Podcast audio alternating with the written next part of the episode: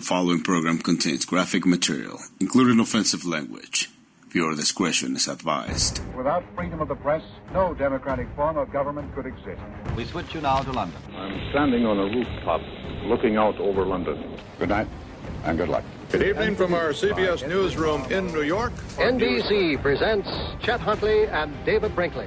From A B C, this is World News Tonight, with Peter Jennings in London, Max Robinson in Chicago, and from our desk in Washington, Frank Reynolds. Good evening. This historic legislation, the telecommunications law, will create many, many high-wage jobs, will create opportunity and better lives for all Americans. When the press is free, the people of a country are free.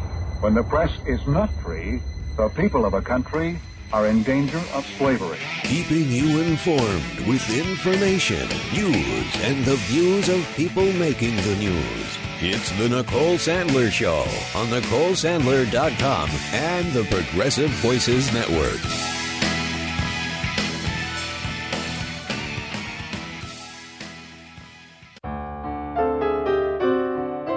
Show us the Mueller report, 'cause we deserve to know what's inside.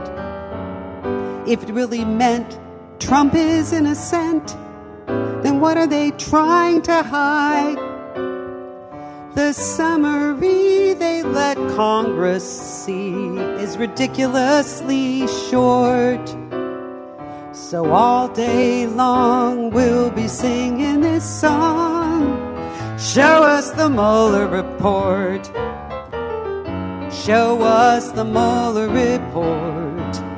After all this time we've waited, and though we've heard Trump misuse the word, he was not exonerated. With continuations of investigations working their way through court, we don't know what we don't know till you show us the Mueller report. Show us the friggin' report. Oh, how our curiosity burns. And incidentally, we'd still like to see what's in Trump's tax returns. William Barr thinks his job so far is finding oversight he can thwart. But our song won't cease until they release the full Mueller report. With so many indictments, what's incitement? Trump at least committed a tort. It rhymes. So Mitch McConnell, get out of your shell. Or must we yell and snort? Yes. To show us, show us the Mueller report. Oh, yeah. Yeah. Oh, yeah. Show us the Mueller report, damn it. It's long past time. You know, uh, I was looking at, at, at sort of the timeline of of this whole Mueller report thing. And um, here, uh, twenty days ago, it was twenty days ago, the House of uh, Representatives voted unanimously. Actually, it was four twenty to zero. There were a handful of Republicans who voted present. But for the most part, nobody voted against this uh, uh, resolution, this House resolution requiring the administration to release the full Mueller report. four twenty to nothing. The House voted unanimously to release the Mueller report. Two days later, Donald Trump said that he... I told the House caucus to vote that way. I did. I told them to vote to release the report. Four days later, Trump said the Mueller report should be made public. Make it public. Why not? Today, um, well, uh, they're all fighting it. They don't want the report released. In fact, oh shoot, I, I pulled, I pulled the um, uh, a, a, a clip of uh, the hearing this morning, in which um, uh, and I'll tell you about it in a minute. But basically, the House Judiciary Committee voted twenty-four to seventeen, I guess I'm telling you about it now, to um, subpoena the Mueller report. Uh, um, let's see. It was to um, uh, let's see uh, issue a subpoena for Special Counsel Robert Mueller's full report and all of the underlying evidence Mueller collected. Um, and Jim Jordan, yes, G Y M Jordan, um, the guy who can't, you know, doesn't have enough respect for the House of Representatives to wear a jacket, as per the rules, by the way, I should mention. Anyway. Um, uh, Jim Jordan was like, scream, we already know it, it, it clears him. And, uh, I think it was, uh, Cicilline, I'm pronouncing his name wrong, I'm sure. The guy from Rhode Island, who I'm learning more and more about, who seems to be pretty, um, um, impressive. Uh, he's like, uh, excuse me, have you read the report? What are you basing your your deduction on? And he said, well, the, the, the principal summary is released by Attorney General Bill Barr. Well, you know what? We're adults. We can all read for ourselves. You need to release the fucking report. And that's where we are. Um, before I get into the rest of the news, uh, and and our guest for today, who, by the way, is Igor Volsky, who used to be with the uh, Center for American Progress. He was one of the good guys over at Think Progress. And um, he founded a new organization called Guns Down America. And his book, called Guns Down, um, is going to be released on Tuesday of next week. So we have him on early. Obviously, it's a, a you know, it's always the right time to talk about getting rid of the guns. So we'll talk with Igor Volsky at, uh, at the bottom of the hour. But before we get to that, I need to um, uh, address again the subject that I talked about a bit yesterday. Yesterday, I I was talking about the Joe Biden um, problem. Yes, Uncle Joe's got a problem. And it's a problem that he's had for decades, except times have changed. I guess it used to be somewhat okay for, uh, you know, a guy to be touchy-feely. If it wasn't okay, women just... Uh, or people. It's not only women that Joe Biden does this to, by the way. He does it to people. He's a touchy-feely kind of guy. And I'm not alleging there's anything sexual in it. I never said there was. I just said it's kind of creepy behavior, especially since it has been brought out before. It has been pointed out before. I mentioned yesterday, and I, I posted on the... Um, Uh, on social media, uh, a, a bit from the Daily Show from twenty fifteen with Jon Stewart and Samantha Bee uh, about, um, uh, uh, uh, I forget, um, the audacity of grope was the name of the segment. This has been something that has been talked about for ages, but nobody ever did anything about it, probably because there's nothing sexual about it. But it makes people, especially women and especially young girls, uncomfortable. Now, the fact that Joe Biden, I think, has uh, exhibits behavior that's unfortunate, that's that's kind of creepy, um, stands on its own. It has nothing to do with Donald Trump. The fact of the matter is, I, I can criticize Joe Biden or anybody else without having any bearing on the the, the piece of shit that Donald Trump is. So um, you should see the uh, the the um, the vitriol aimed at me on, on Facebook because I posted a funny picture. It was Joe, you know, massaging the shoulders of Lady Liberty, and people were like, "You need to remove this post immediately." Well, I don't I don't feel that way, but but I think I guess I need to clarify how I feel about Donald Trump. Again, how I feel about Donald Trump has nothing to do with Joe Biden. Donald Trump is the epitome of the despicable excuse for a human being. You want more? He's a racist and a bigot. He's transphobic and no friend to the L G B T Q community. He's a pathological liar and a manipulator. He's a con man of the nth degree, a classic narcissist, and a bully with a complete lack of morality who thinks that the rules don't apply to him. He lacks the empathy gene. He's a gaslighter. He'll never admit a mistake. Instead, he blames everyone else for his failures. He's a sexual abuser with over sixteen current accusations of sexual misconduct against him. He's a dictator wannabe who idolizes the world's worst author- authoritarian figures. He's a danger not only to our democracy, but to our planet. We must do everything possible to defeat him in twenty twenty, even amidst legitimate concerns that he will not voluntarily leave the White House. It's all the more important to make sure the Democrats nominate a, vile, a viable candidate to defeat him. So I've been taking a lot of slings and arrows for daring to criticize Joe Biden. I believe he's the wrong candidate to take on Trump. But criticizing Joe Biden doesn't lessen my disgust for Donald Trump. Donald Trump is a pig. He's he's a, the laughingstock of the world, and I would laugh at him too if it weren't so deadly serious. The guy is a danger to everything and everything, everyone and everything and everything we hold dear. Um, so... Uh, You know, yes, would, would I vote for Joe Biden if he was the nominee? Of course I would. That, that, that's not even a question. It's not one or the other. Donald Trump is a freak of nature. Donald Trump somehow got the idiots in this country to vote for him. He's a pig. Everything about him is vile.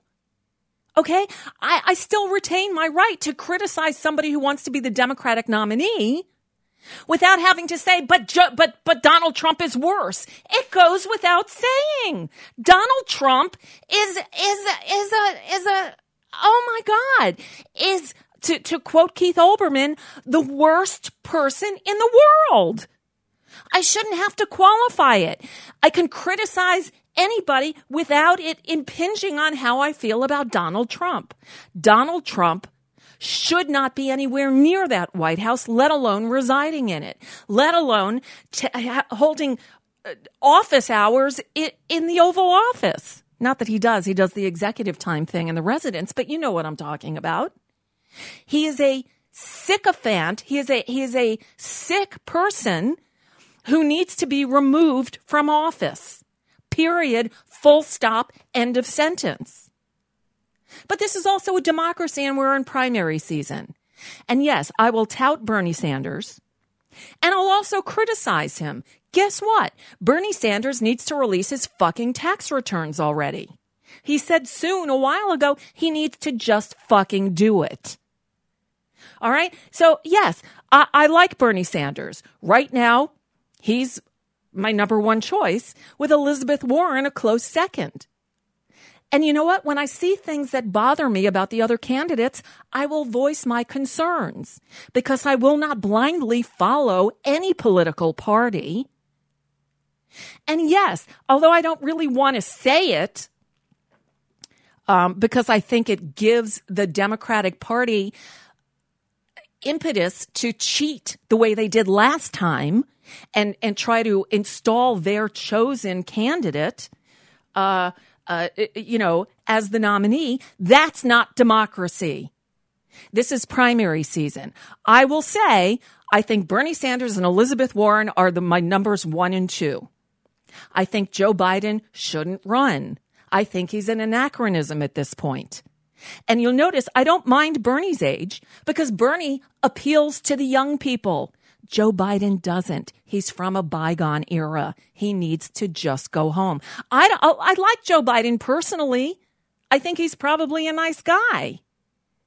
But, but, and exactly, John Doe um, uh, said, yeah, I was kind of angry with what you said about another Democrat, but this is the time to go through every candidate's weaknesses, not in the main election. This is when we fall in love and we and we, we, we tout our choices and we say, you know, maybe that guy's not so great. Pete Buttigieg, I know a lot of people are high on him, but maybe you haven't done your homework yet. Let me recommend to you an article in Current Affairs magazine. Just go to Current Affairs, I think it's .com, not .com, .org, but probably .com. And Nathan, I think it's Henderson is his name, um, I invited him back on the show. Uh, I haven't heard back from him yet, but he wrote a long piece about Pete Buttigieg. He read Pete Buttigieg's book, and there were a few things that that that he flagged as yeah, kind of, you know, disturbing. Basically, the way Pete Buttigieg sort of sides with um, the establishment politicos over activists and protesters. I, I, I'm not going to paraphrase it because it's a long article, and I, I think it's worth a read. I will link to it from today's blog at Nicole Sandler dot com. And yes, as Lambsbread just said in the YouTube chat room, I bet Anita Hill doesn't think Joe Biden's a nice guy. You're right. There's a lot of red flags there for me, and it is my right to voice my opinions. Uh, and I'll continue doing so. And for people who, who are yelling at me to, to, um, you know, take down a funny meme that, again, it was, it was a picture of Joe Biden, you know, rubbing on the shoulders of Lady Liberty. It was funny. I wasn't saying anything other than this is funny. Have a laugh. And yet, oh my God, you should see the, the, the comments on my Facebook page. Take this down. You're just rooting for Trump. You're going to let Trump win again. No, I'm not. Again, has nothing to do with Trump. Trump is a vile, despicable piece of shit. Human excrement. Has nothing to do with my feelings about Joe Biden, uh, uh, positive or negative, or any of the other candidates for that matter. So, um... you know, I do not believe in attacks for the sake of attacking, uh, but I do believe in pointing out uh, questionable errors in judgment and in policy. And sorry, Joe Biden's voting record is as bad as his creepy behavior with people that, you know, invading their personal space. And if you were offended by Donald Trump lurking around Hillary Clinton in that third debate debate, Uh, in the last election, um, you should be as equally creeped out by Joe Biden touching people that he doesn't know. Okay. So anyway, I just wanted to clear that up. Now, let's get to the news, shall we? I read the news today, oh boy.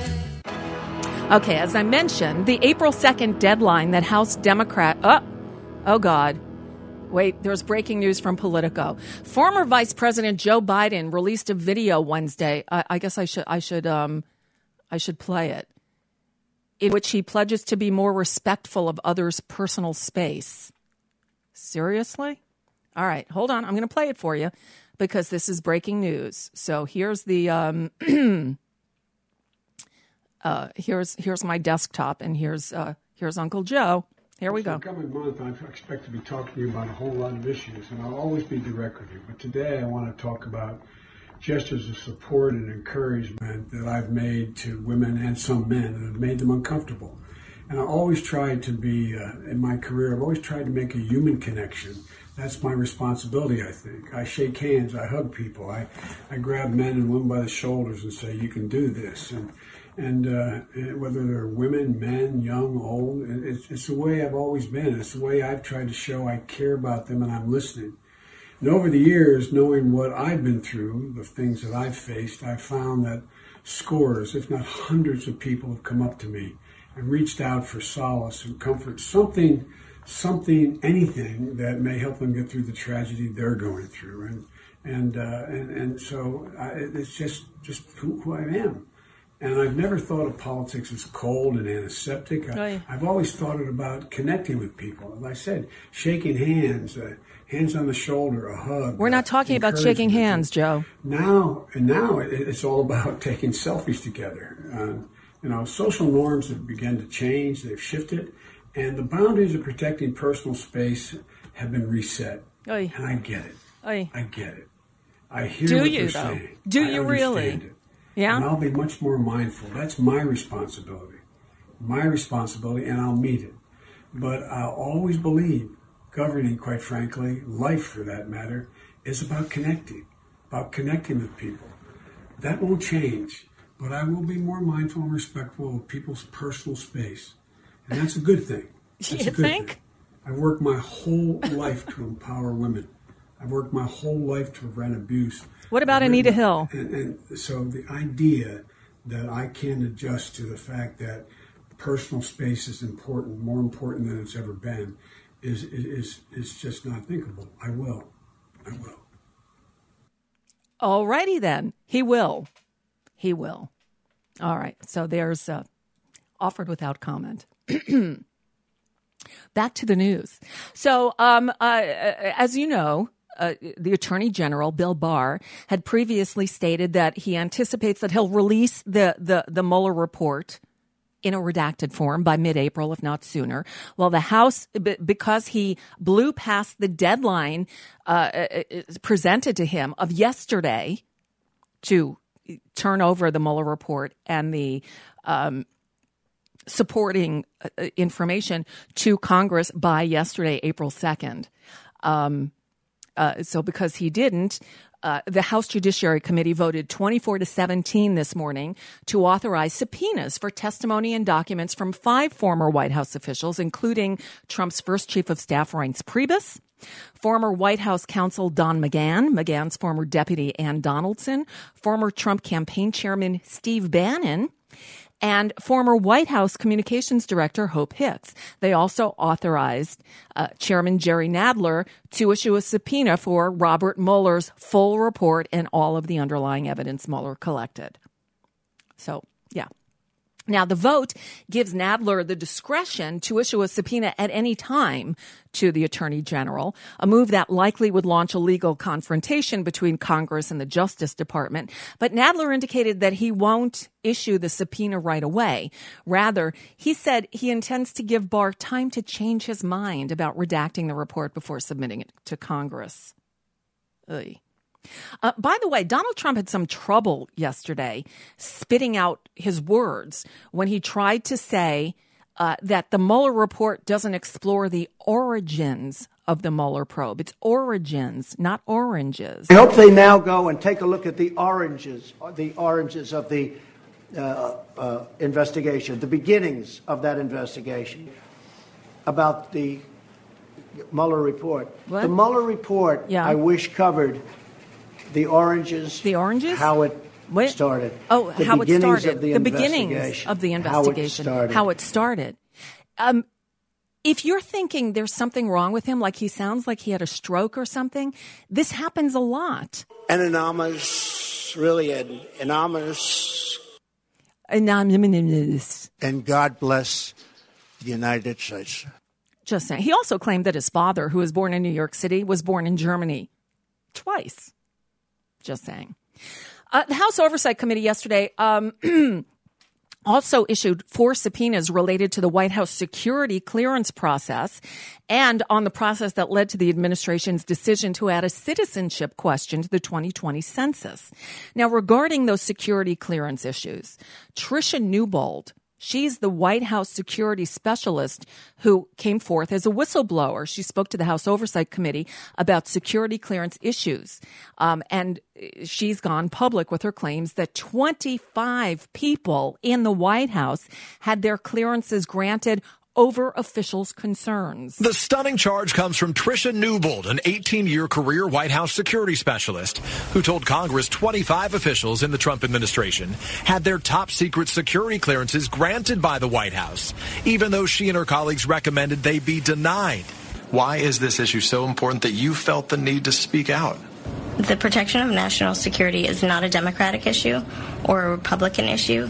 It's an American issue. Newbold, who's filed a discrimination complaint against her White House superior, told lawmakers about those officials' serious disqualifying issues, including foreign influence and conflict of interest.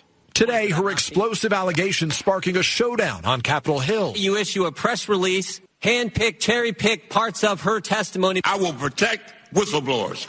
Period. N B C News first reported that Jared Kushner was among those whose security denial was overruled. And according to the New York Times, the president personally ordered it. But the president has denied it.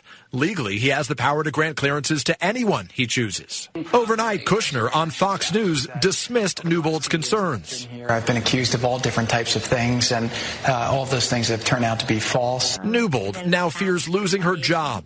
I am always concerned, but it's important that we stand up to do the right thing, no matter what. Peter Alexander, N B C News, The White House. In other news, A woman carrying two Chinese passports and a device containing computer malware lied to Secret Service agents and briefly gained admission to Donald Trump's Mar-a-Lago club over the weekend during his visit down here in Florida. Uh, C N N has more. United States Secret Service filing a court document that charges a Chinese woman, her name is Yuzheng Zhang, with unlawful entry at the Mar-a-Lago compound in addition to making false statements to Secret Service agents. This stemmed from her attempt to gain access to the facility. She arrived at a U S. Secret Service checkpoint and purported to be a guest of the club. She continued through a series of additional checkpoints, and when she made her way to the reception area, uh, she told uh, the uh, hotel staff that she was there to attend an event. Uh, they quickly realized that did not exist, and she was questioned by Secret Service agents. She became combative. She was detained and taken to the West Palm Beach resident office of the Secret Service, where her story continued to change. She eventually told them that she was actually sent by someone in China to travel to Mar-a-Lago to attend an event, to try to make contact with the Trump family, to discuss economic issues uh, regarding China and uh, the United States. As they detained her, they actually confiscated a series of telephones, and they found a thumb drive that uh, Secret Service agents are describing contained malicious software. Now, from a national security standpoint, obviously Mar-a-Lago is a key target for foreign intelligence collection, foreign intelligence services. It would only take one inserting a thumb drive into the system there to be able to gain access to electronic records, for example. So obviously a serious security threat there. It's worth noting that the president was in Mar-a-Lago. He wasn't on site at the time. He was uh, a couple miles away whenever this happened, but nevertheless, he was in the vicinity. We're told that she made her initial appearance in federal court yesterday. She'll be back in court next week. Yesterday Yesterday was Election Day. Voters in Chicago, the country's third biggest city, elected Lori Lightfoot, a former federal prosecutor, over Tony Preckwinkle, president of the Cook County Board, in a mayoral runoff election. The two women emerged this uh, earlier this year from a crowded field of fourteen candidates seeking to succeed Mayor Rahm Emanuel, who decided against seeking a third term. Out there tonight, a lot of little girls and boys are watching. They're watching us. And they're seeing the beginning of something, well, a little bit different. Mm. A little bit. They're seeing a city reborn. A city where it doesn't matter what color you are. And where it surely doesn't matter how tall you are.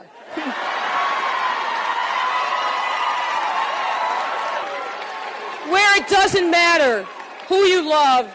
Just as long as you love.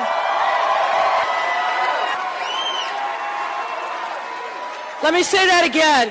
Where it doesn't matter who you love. Just as long as you love with all your heart. Yeah, and that was a reference to the fact that Lightfoot, the new mayor of Chicago, is not only the first African-American woman to be Chicago's mayor, but she's also the first openly gay person. But she wasn't the only lesbian mayor to win yesterday. Satya Rhodes Conway became the first openly L G B T Q person elected mayor of Madison, Wisconsin. And Jolie Justice placed in the Kansas City mayoral primary and will advance to the general election in June. If elected, Justice would be the first openly L G B T Q mayor, uh, major city mayor in the American heartland. So, um, uh, although I see in the chat room there's some L G B T that do not like Lightfoot. Well, of course, because nobody is a monolith. You can't say, you know, the black vote goes for so-and-so. The gay vote goes for so-and-so because people are individuals. Just thought I'd put that out there.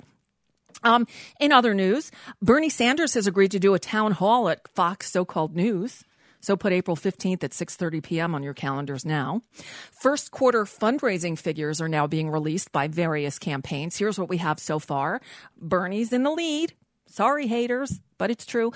eighteen point two million dollars raised in forty-one days. Kamala Harris in second place with twelve million dollars raised in seventy days. She's been in it the longest of the four who've released their numbers so far. The other two are Beto O'Rourke, who who raised nine point four million dollars in eighteen days. That's that's big. And uh, Pete Buttigieg, or Buttigieg, uh, seven million dollars in sixty-eight days. Uh, more to come, I'm sure, in, in the coming days and hours and stuff. Um, By the way, the House of Representatives voted th- this morning to condemn Donald Trump for taking legal action to try to terminate Obamacare. The vote was two forty to one eighty-six, with eight Republicans voting yes. Upton, Stefanik, Katko, Fitzpatrick, Smith of New Jersey, Stauber, Riggleman, and Reed. Oh, by the way, one so-called Democrat, Peterson of Minnesota, uh, voted with the Republicans, and one Republican Ohio representative voted present, just in case you were wondering. All right. Um, uh, and and uh, Mitch McConnell is uh, apparently uh, on track to um, kill the judicial filibuster, the filibuster for judicial nominees in order to speed up the confirmation of Trump's picks, who are already being confirmed at a record clip. Um, so he's going to he's going to do this today. Yep, he's ready to push conservative judges through en masse using a nuclear option. Uh, he wants to um, uh, say that uh, the, the Senate uh, right now permits up to thirty hours of debate after halting a filibuster. McConnell's going to make the case that it ought to be two hours. Um, and uh, they said this can pass Uh, by a simple majority. Chuck Schumer responded by saying, uh, two hours of post-cloture debate is, quote, unacceptable for a lifetime appointment. It's a mockery. He accuses Republicans of wanting to turn the Senate into a conveyor belt for confirmations. Welcome to the New World Order. All right. And with that, it is time to move on, uh, so to speak. Um, so uh, I'm going to get our guest on the line. Let me tell you a little bit about Igor Volsky. I always want to say Igor because I'm a huge um, young Frank- Frankenstein fan, uh, but I know it's Igor Volsky. Igor Volsky is a, um, uh, well, he is the co-founder and uh, the, the co-founder, uh, I have it written down somewhere, uh, uh, of uh, and um, executive director of Guns Down America. It's a new Uh, organization that he put together. Well, you know what? Let's bring uh, Igor on the line, and we'll find out from from him exactly about it. Hey, Igor, how you doing today? Hey, I'm good, Nicole. Thanks for having me on. Oh, well, thanks so much for joining us, and congratulations on the book, Guns Down America, uh, or Guns Down, actually, hit stores uh, on Tuesday. It's Guns Down, How to Defeat the N R A and Build a Safer Future with Fewer Guns. Um, okay. I'm there with you. Great. Yes. Yeah, Nicole, I'm really trying to reset the gun control conversation in America, because for so many years, politicians have talked about, well, what we really need to do is make sure that the bad guys don't have the guns, or the dangerous people don't have the guns. Right. And truth be told, in a country where two-thirds of our gun deaths are suicides, mm. it doesn't really make any sense. Um, and it also doesn't make any sense because, you know, bad guys don't walk around with bad guys stamped on their head. Uh, you're a bad guy, or you're a good guy, rather, until you pull that trigger, and then you're a bad guy. Right. Um, and so what other nations have done, and also what other states here in this country have done, is they've really changed the environment around guns, and they've made it significantly harder for everyone to purchase a firearm, whether you're a good guy or whether you're a bad guy. And what that creates is a situation where you have fewer gun deaths, both suicides and homicides. And ultimately, that's what we're all trying to accomplish. Great. You know, I look at what other countries do. It was some years ago um, that uh, I noticed there was a, a, an Australian college student who was going to school over here, I want to say Iowa, someplace in the Midwest. And uh, I think he was a tennis player. And, and he was out for a run. And these teenagers were bored. And they had nothing better to do, so they went out and killed him. Um, and uh, I had heard an interview with a former deputy prime minister of Australia talking about how after, in nineteen ninety-six, they had a, a massacre in Australia. I think it was called the Port Arthur Massacre. And they, they jumped into action and they passed legislation and haven't had a mass shooting since because they've fixed their gun laws. Just a couple of weeks yeah. ago, we saw what happened in New Zealand, and the, and the Prime Minister of New Zealand and their parliament sprung into action, and they've already done something about it. Um, why can't we do anything here? Yeah, I mean, those international examples are really key. And in Guns Down, I talk in detail about what happened in Australia after that nineteen ninety-six shooting. And the most interesting piece here, Nicole, is that uh, the prime minister at the time was very close to the Bush family. Mm. Uh, he was a conservative prime minister, one of the more conservative that they've had in that country. But he went around the nation after that shooting telling communities, hey, listen, we look up to America. There's a lot about America that we like. But when it comes to guns, we don't want to import their gun problems into our country. And so we have to pass these strict reforms. Uh, that really blew my mind when, when I learned about that. Uh, and of course, as you point out, they went on to pass sweeping reform uh, where guns are harder to get. You need a license. You need to register your weapon. There was a mandatory gun buyback. Certain yep. kinds of weapons were banned entirely. Uh, And yes, it was incredibly successful. New Zealand is now moving in that direction. Why are we struggling, right? That's the number one question people ask me all the time. And I think it's a real combination of several factors. First, you have the dollars that the N R A mm. hands out to lawmakers so that all they do is think and pray and not actually act to reduce gun deaths. But then the second, I think, Um, is, uh, is partly of how we've been talking about it, right, is, is that there's been f- this fear, even among progressive politicians, to really tackle this issue. Um, and so, you know, that's where I get into this idea of dividing people between good guys and bad guys mm. and not really centralizing the problem in what it is, which is we have too many guns in this country. We have more guns than people. And until we decide that what we're going to do is build a future with fewer guns and make those guns harder to get, we're not going to solve the problem. So it's on us, really, to push our lawmakers to meet us where we are, because most Americans already support these bolder policies. Right. Uh, so we're speaking with Igor Volsky uh, of Guns Down America. Their website is guns down america dot com. This is an organization that you co-founded. You're the executive director. Now, back a few years ago, you were working at, at uh, Think Progress, or the Center for American Progress, and uh, talking about all kinds of issues. And I, I remember this. I don't remember which shooting it was after. It was after mm. one of our horrific mass shootings when the politicians did what they do, and they were all tweeting their thoughts and prayers, and you went after them on Twitter, and you're like, enough yeah. with the thoughts and prayers already. And this sort, is that the impetus? It was that what got you to to found this organization? Yeah, that's very sweet of you to remember. It was after the San Bernardino shooting oh, in uh-huh. December of twenty fifteen, actually December second of twenty fifteen. Uh, I heard about the shooting, and at the end of the day, I sat down by my computer, and I saw on my tweet deck, I have a column just for mm. members of Congress, ah. and I saw them tweet uh, their thoughts and prayers, their thoughts and oh. prayers. Now, you know, nothing about that is incredibly revelatory. They do that after every single mass shooting, right? But yep.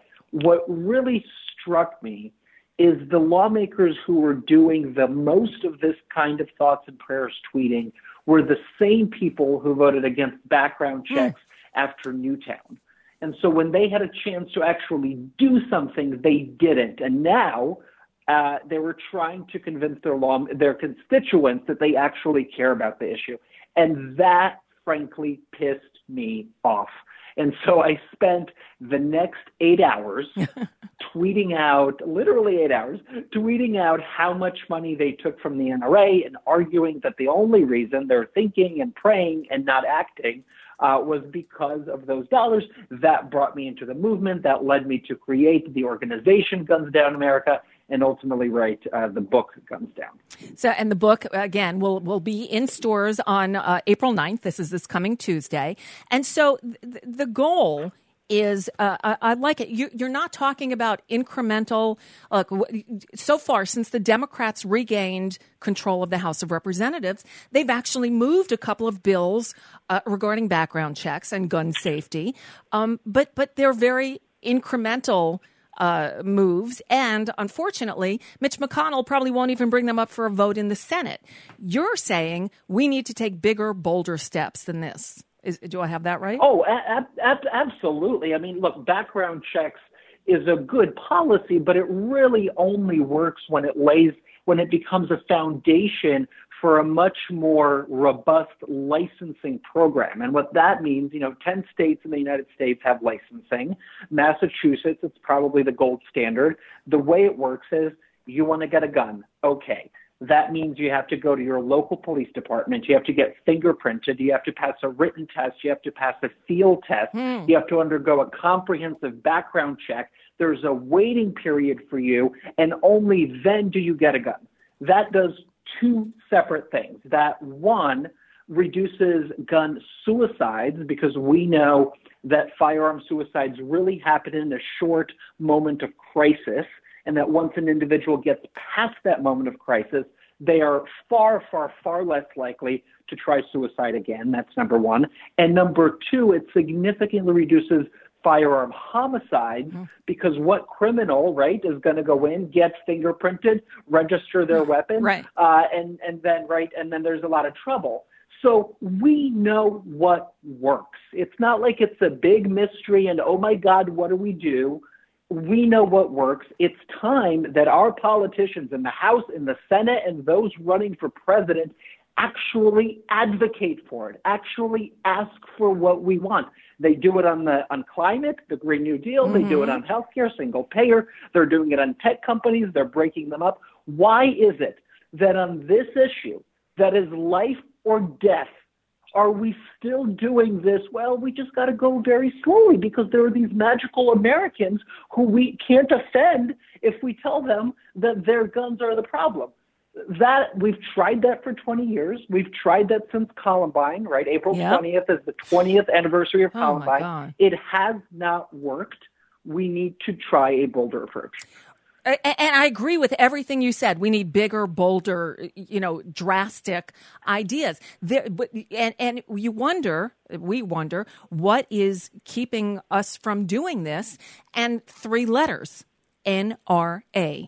And you spend a lot of time in the book, Guns Down, uh, talking about the N R A. In fact, you have uh, uh, a chapter, The N R A, Birth of a Lobby, How the N R A Weaponized the Second Amendment, Why the N R A is Successful, How the N R A ch- Channels Hatred into Political Success. Um, and uh, But, but I, I might bring up something that's been in the news for the last few weeks or so.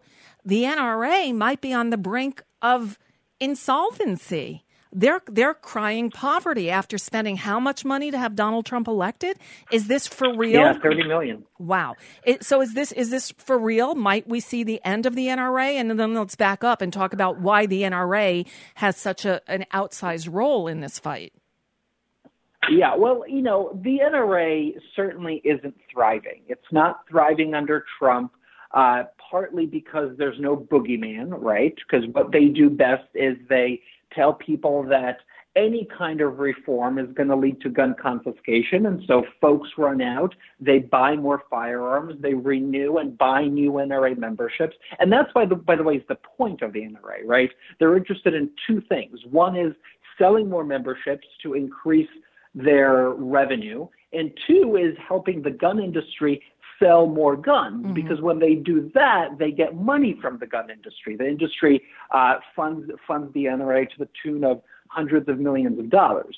Um, so are they really in bankruptcy? Look, they're a very large organization. They do a lot of different things.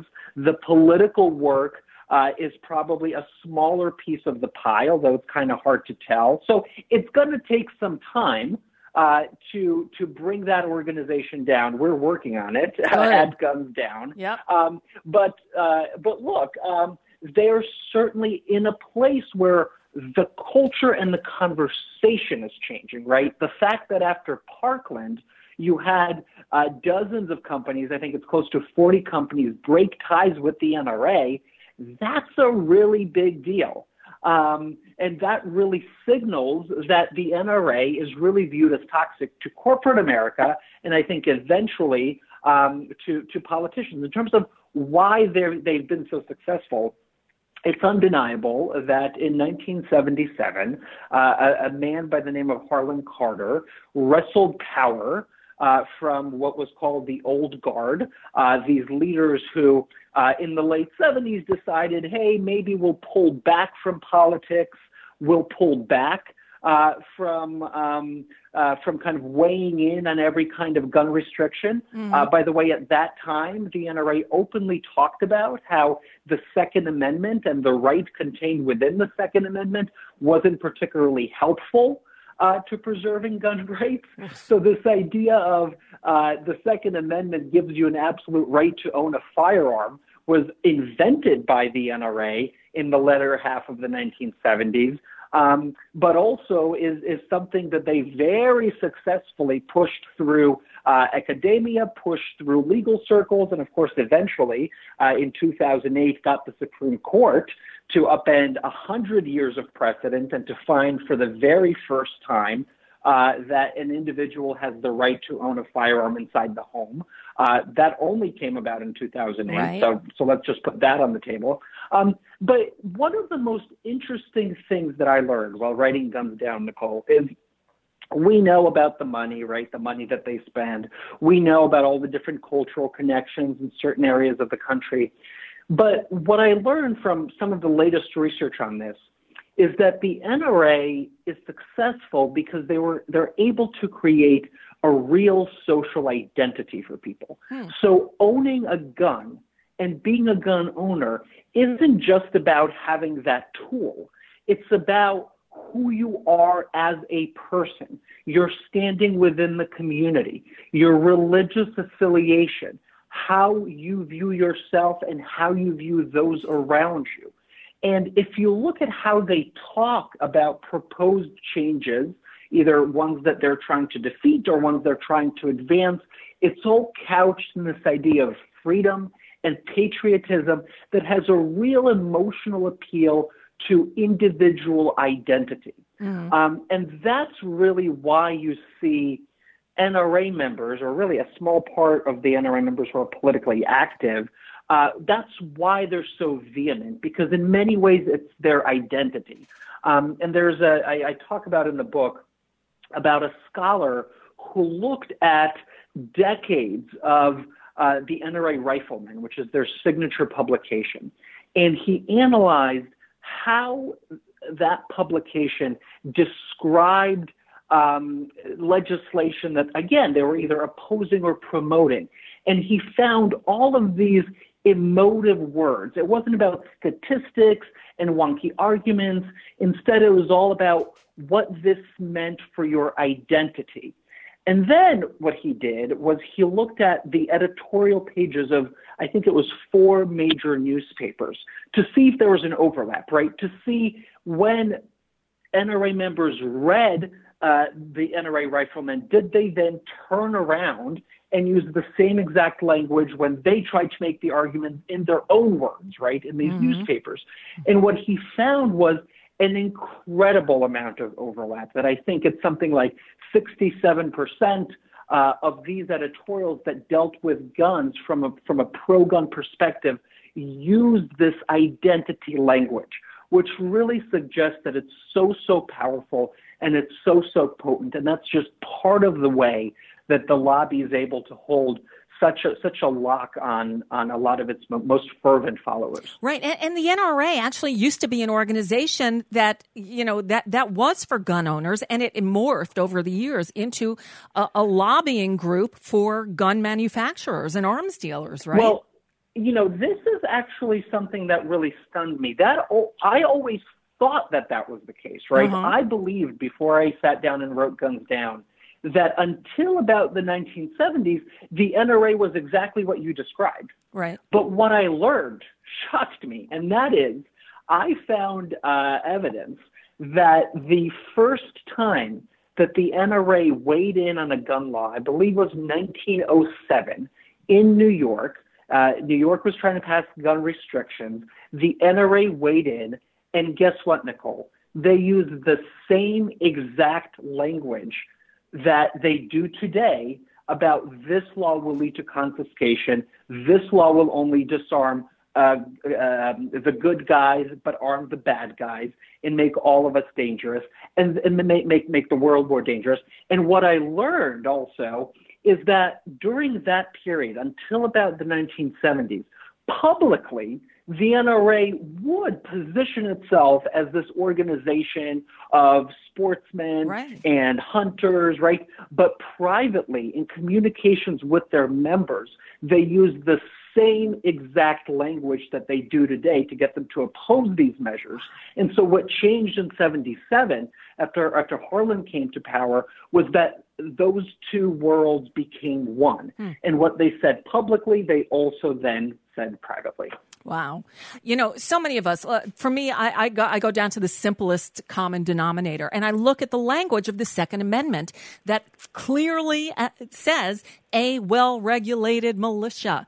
Uh, it says nothing about private uh, use of ownership of guns. So, you know, and this, but this is where we are now. So, you, in, in the book, again, uh, Igor Volsky is our guest, his new book that'll be in stores uh, and available on Amazon and the usual sources, available this coming Tuesday, is called Guns Down, How to Defeat the N R A and Build a Safer Future with Fewer Guns. Um, in it, you have the new Second Amendment Compact. So what is this? What are you proposing? So this is my new bold vision, and this is, I think, where we need to move as a country if we really want to reduce gun deaths. And the policies I talk about can really be divided into three different buckets.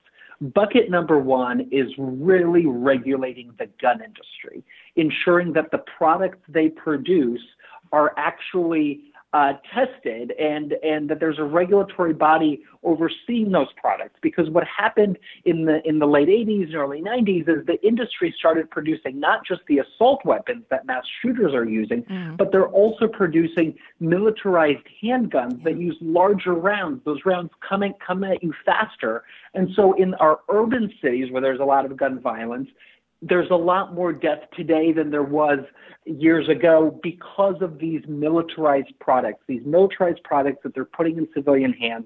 There's no single regulatory agency that oversees this because of a loophole uh, that the now the late John Dingell put into law. That needs to change, along with a whole lot of other changes that ensure that the in, that, that that the firearm industry is actually regulated. So that's bucket one. Bucket two is the piece we talked about, right? The licensing piece, the registration piece, the, that you, you should have insurance mm-hmm. uh, when you have a firearm. Uh, that's the piece about making firearms harder to get and raising the standard for gun ownership in this country. And then bucket three deals with urban gun violence, right? Places like Chicago and Baltimore and Philadelphia. What we've seen there is that there are very effective community-based violence intervention programs that are operating all across the country that focus on building safer and just communities um, from the ground up. Uh, those programs have successfully diffused situations and have reduced gun deaths by a range of about thirty to seventy percent. The problem is it's hard to scale them when there's when there's not a steady stream of federal funding.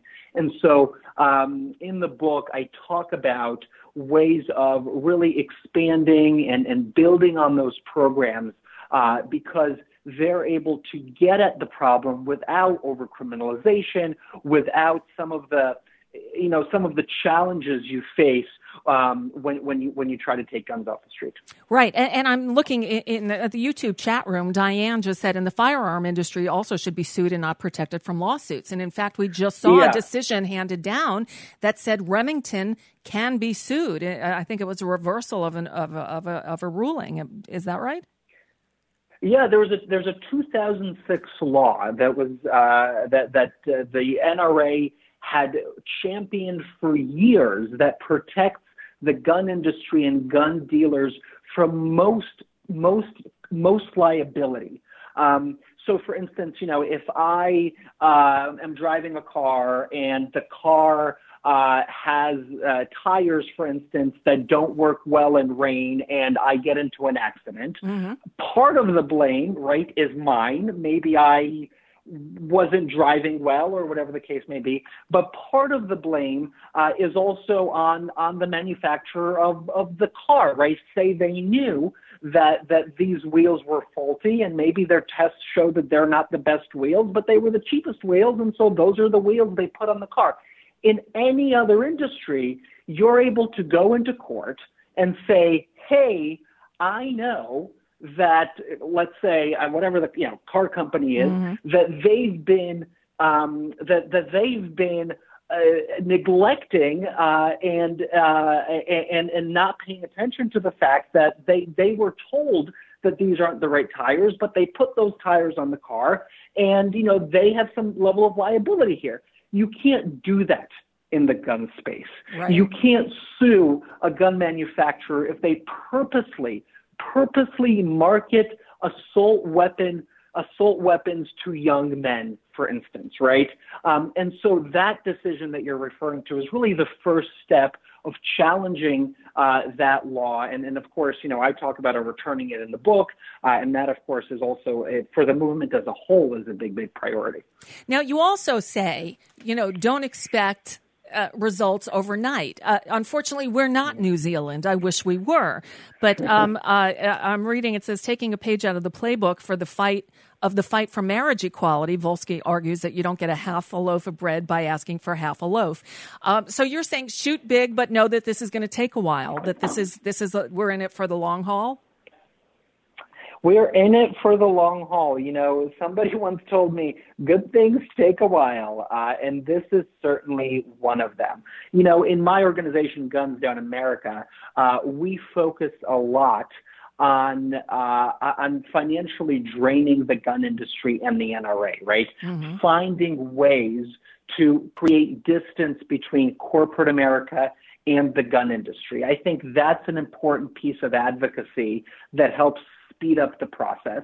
Um, but at the end of the day, we have a long road towards convincing our lawmakers that, number one, they need to reframe this debate and they need to approach this from a position of strength, right? The fact that the majority of Americans are, are on their side and they believe in these bolder solutions. I mean, seventy percent of Americans think we already have gun licensing, right?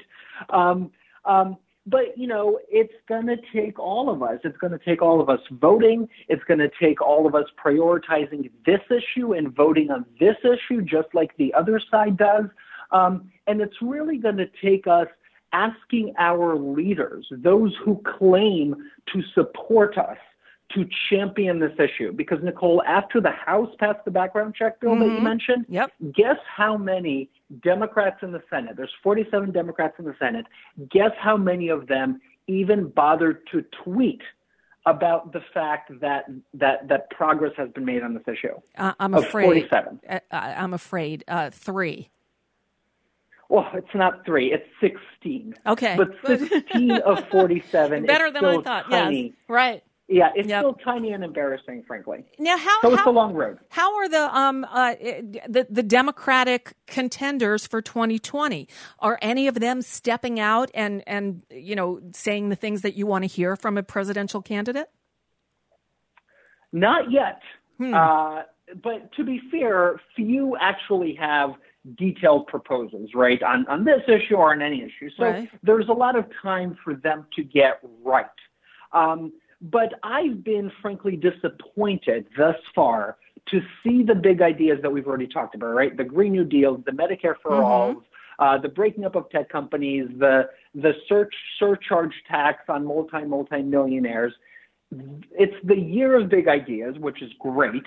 But when it comes to guns, all they still talk about are background checks, yep. assault weapon ban. Those things are important. But until they reframe the conversation and center it on the notion that it's the guns that are the problem, uh, we're still going to be behind, frankly. Yeah, I hear you. You know, uh, Igor, I live in Florida. I'm actually in a town called Coral Springs, which is the sister town to, to Parkland. We share a fire department and a police department. So it was the Coral Springs police who responded to the calls at Marjory Stoneman Douglas High School. Oh. We've lived with this. There's now this beautiful structure that's built in downtown Coral Springs called the Temple of Time, which is a temporary wood structure that's gorgeous, that is for memories, and people have written all over it. And and sometime in May, it'll be burned down. This is a, a community that a year later is still hurting and healing. Um, but I got to say, we take a lot of inspiration from those young kids who who live in yeah. my neighborhood, who are doing the right things. Are you heartened by the by the actions of the kids? Oh, I am. They've revitalized this movement. They've inserted new issue into this movement, and they're going to be really the future leaders of this movement, making the progress we need to to build safer communities with, with much, much fewer guns. I hear you.